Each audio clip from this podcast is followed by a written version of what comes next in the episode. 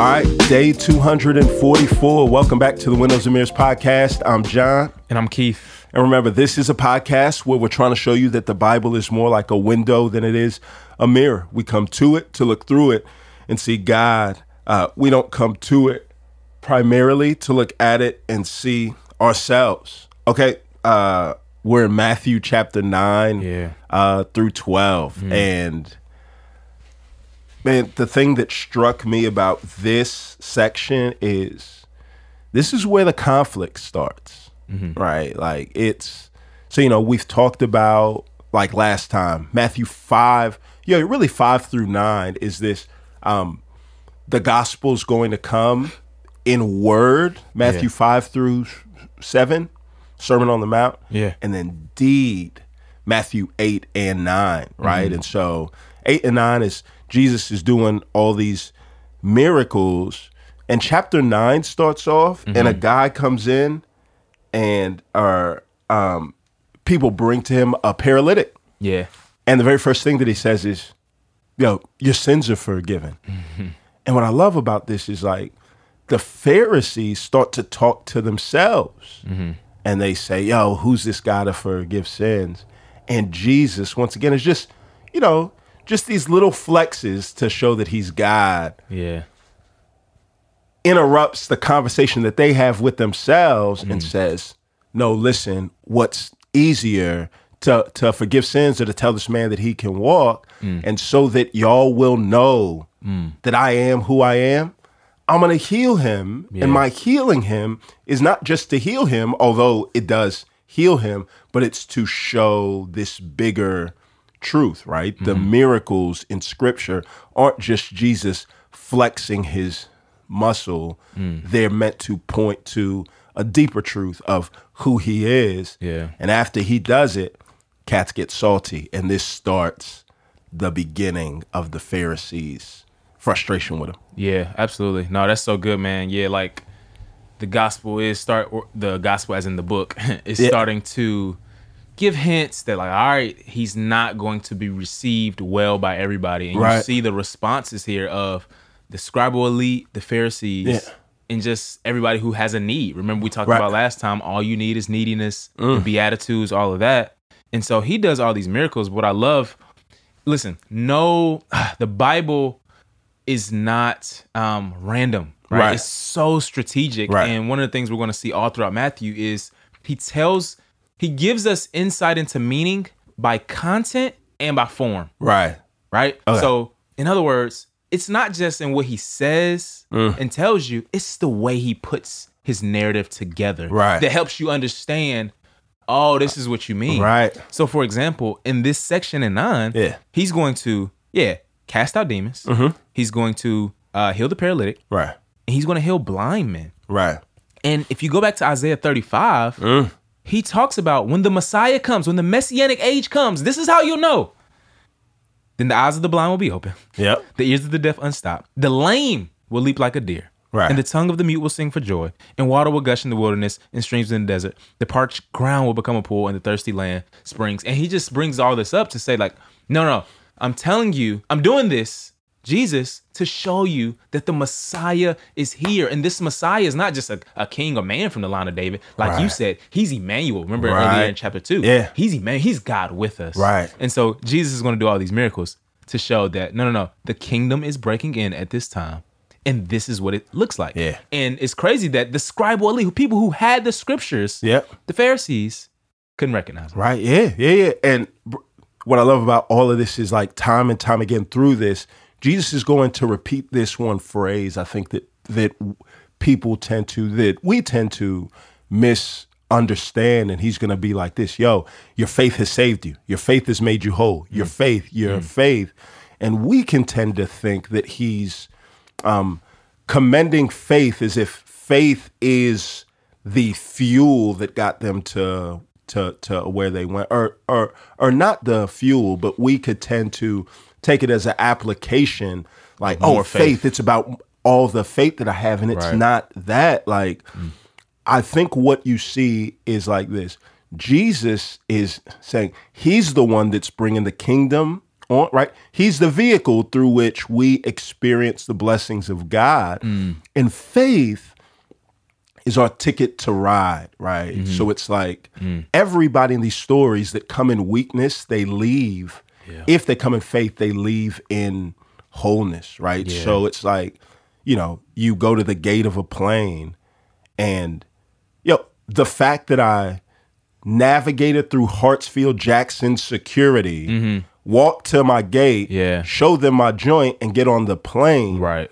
All that work just shows no, I have faith that I have a seat on this plane. Mm-hmm. My faith doesn't make that plane fly.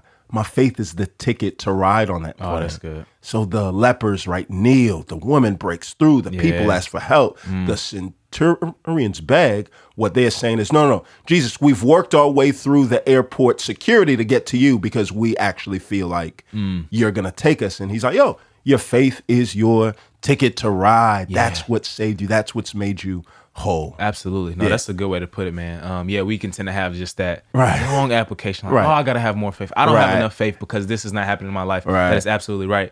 In ten, he after he does all these miracles, he begins to call his disciples. Right. So he's going to get twelve disciples specifically. Yep.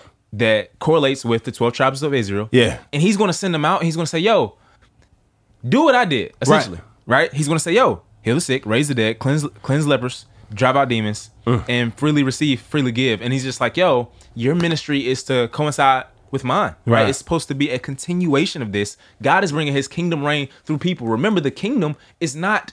Uh, just ethereal. It's not just immaterial. It's Right. tangible. It's Yep. God wants to exercise His reign through people. He started with Adam. Yeah. Adam failed, right? Israel, Yeah. all the way to Jesus, and now to Christians. Yeah. Right? And we're supposed to be agents of healing, agents of blessing in the here and now. Now, the thing that we usually expect, everything gonna be all good. Right. Jesus is like, yo, I'm letting you know now. I'm telling you on the front end, bro. Yeah. It's gonna be rough. Right. There's going to be persecution. And the thing I just came away with, bro, is and by God's grace, for some of us, you know, not in the same ways. Right. Um, but there's going to be persecution Right. there's going to be some type of persecution. And, you know, he talks about uh, just the way they're to have a cross shaped life. And he's like, yo, man, like it may be ostracism, it may be ridicule and slander, right? Whatever it means, all he's trying to say is this there's no Christianity that doesn't cost you something. That's good, bro. It's going to cost you something if you're really following Jesus. Yep. And that cost, right? We don't think that we shouldn't think that our success relies on us bearing that cost like a champ. Because in chapter Yeah. 11, Yeah. John the Baptist, is like, yo, he's G. like, hey, man. John the Baptist is the proof Yeah. of what he said. Yeah. And he's like, yo, uh, yo, Jesus, man, are you really the one or should we be expecting somebody, else? and Jesus, like, right, doesn't rebuke his doubting, but he's like, yo, no, no, listen. First of all, y'all go tell him what you saw. Yeah. You saw the blind raise, the lame walk, and all this. So, yo, even though you're in jail, John, and I know he said the Messiah would set the prisoner free, like, look at all the rest of the stuff that I've done mm. and know that I'm that guy. I'm that guy. And then also to help people know, or to help us know too, that you know, doubting does not mm. um, exclude us from mm. what God would have us do. Jesus then goes to the crowd and is like, "Yo, John, there's nobody greater than." So he reaffirms John's place and position, even in the midst of his doubt. Hmm. But then he goes right into a re- rebuke, and what he does is he sets up the difference. Good. And so he's going to say, all right, no, doubt is Yes. saying, God, I'm not sure if I can trust you. Help me trust you. Yeah. But then he sets up, ah, but there's a group of folks that they don't doubt, they distrust. Yeah. Doubt is, God, I'm not sure if I can trust you. Distrust is, God, I'm sure that I can't. And he's saying, nah, listen, it's going to be more bearable for Sodom and Gomorrah. And then you've got the little like blasphemy of the whole Holy Spirit thing at the end. He calls that the unforgivable sin. And it's not like, it's unforgivable in this sense, at least, and you can add to it. If these people are attributing mm-hmm. Jesus's exorcism, right? The mm-hmm. demon um, evicting power Yeah. that he's putting on display to Satan himself, mm-hmm. then these people are showing this distrust towards God and they won't experience forgiveness because they'll never come to Jesus for repentance. Oh. And this is how why God saying, no, no, look, look, this is why the blasphemy of the Holy Spirit is different because the only one that can save you, you're attributing his work in Christ to Satan. So you're never going to come for forgiveness. And because you'll never come to him for forgiveness, you're never going to experience that forgiveness. Yeah, absolutely. I think yeah, one of the things he is trying to show is like, yo, man, my man John ain't even seen these miracles. He Right. was locked up early. Right. He hemmed up. Right. Y'all are seeing the signs and y'all still not believing. Right. So John is, in a sense, a mark of faith Right. in this that he's not seeing, he's doubting. And he's he commends John, but he's saying, yo, it's gonna be worse than Sodom than it was for Sodom and Gomorrah. He's gonna name all these Right. towns and cities. Yeah. And collectively, he's going to talk about the elite in Israel. It's like, yo, I showed y'all. Right. I did the miracles in front of y'all, and y'all still Yeah. don't believe. So yeah, there's this distrust, Right. and an outright rejection we're going to see Yeah. as the narrative progressive uh, progresses. Chapter twelve, last chapter here. Um, more opposition with the Pharisees, Yeah. and they're starting to debate him about the Sabbath. Now, at the end of eleven, he's going to say, "Yo, come to me, all who you know, uh, weary and heavy laden. I'll give you rest." Yeah. 12 opens talking about the Sabbath. Yeah. And they're trying to debate him about the Sabbath. The son is saying, yo, like, I'm the one who really gives rest. The Sabbath needs to be interpreted through my advent of coming through the earth to the Yeah. earth. And it's not about um, these kind of religious regulations that you guys are so stringent about. Now, one of the things I've learned about the Pharisees is that um, many Christians tend to caricature Yeah. them. And if you really read like the history of who the Pharisees were, it's interesting because it's like they're seen as like enemies and they are antagonistic to Christ. But, you know, they were um basically this Jewish renewal movement Right. in the first century and they wanted to see the restoration of Israel, right? And in fact, out of all the Jewish groups of the day and there's plenty of them, Right. They were the ones who theologically were closest to Jesus. Mm. Cats, some Pharisees, if we remember in Matthew 3, got baptized by John. Yeah. Right? They believed in the resurrection. They loved to talk about the kingdom of God. Yeah. However, the irony here is, as monotheists, they're just surprised by the way in which a man could say he's bringing Right. the kingdom of God. Yeah. And they think, no, like we need to purify ourselves Right. by keeping the law and keeping the traditions and kind of amalgamating them together. Yeah. And Jesus is saying, like, no, no, no, I fulfilled the Torah. Right. You're saying you need to keep the Torah. I fulfilled it. And so we need to remember that, again, like every group, Yeah. no group is monolithic. Right. Because Paul says, I'm a, I'm a Pharisee. Right. And when he goes on trial in Acts 20, I think Acts 24, he's like, I'm still a Pharisee Right. just a Christian now. Yeah. Right. And so there's this idea that Christ has to be at the center. Listen, they were Bible scholars. No, no. Some of them had the Torah memorized. Yep. And so Yep. if Jesus is not at the center of our Bibles, Right. then we're missing it. Yeah, that it's possible to be well meaning, but being well meaning is not a vaccine against being infected with the wrong meaning, mm, right? that's And they were well meaning, they just had the wrong meaning.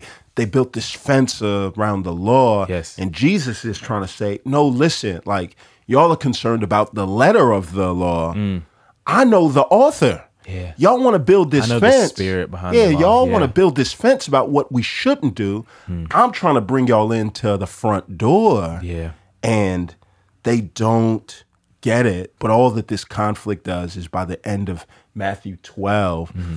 uh, this opposition really just leads to the fact that, you know, Jesus has this open door policy. Mm. So he's going to end off all of this conflict with saying, yo, listen, you know, his mother and brothers come through and they're like, yo, can we get in? He's like, who are my mother and brothers, right? But those that do the will of God. And so he ends this off Yeah. saying, all right, look, there's people that assume that they're close to God by virtue of, mm. right, birth, by virtue of nationality, by virtue of mm, mm. um, theological, mental, yeah, precision.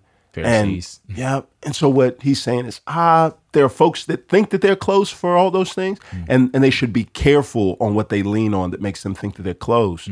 But then when he's going to use this word, whoever does the will of God, what Yeah, he's saying is, ah, there there are those that assume they're too far away because they don't have those things. Hmm. And what he's saying is, no, no, there's a different criteria to be a part of this family. So those that are far off shouldn't assume that God doesn't want them, and those that already think that they're insiders should reaffirm on what basis do I feel like I'm I'm inside or I'm close. Absolutely. And just, yeah, to end off, man, he brings in this theme subtly just about, yeah, whoever does the will of Yeah. God. And that means anybody, not just Israel. Right. Mm. He's going to bring up Jonah and say, yo, Nineveh repented. That's it. He's going to say Solomon in his his glory days, the queen of the south, Yeah. came from the other side of the Right, world right. to see Solomon. Yeah. And they were Gentiles. Mm. And so he's just saying, like, this kingdom is coming. The least likely, Israel would have never expected Right. Gentiles, people who were far from God, quote unquote, to come. But Jesus invites us all by his grace. Amen. Yeah. Father, we thank you that we now, those of us that are reading this text, are a product of your work here. Thank you for sending your son to live the life that we couldn't live and to endure. Yeah, some of the most frustrating uh, conflict and arguments in order to make it clear that your kingdom was meant to break forth in this earth in a particular place and time, but it was meant to spread over the face of the whole earth. Would you remind us of the blessing that we get to be caught up in all of that? In Jesus' name we pray.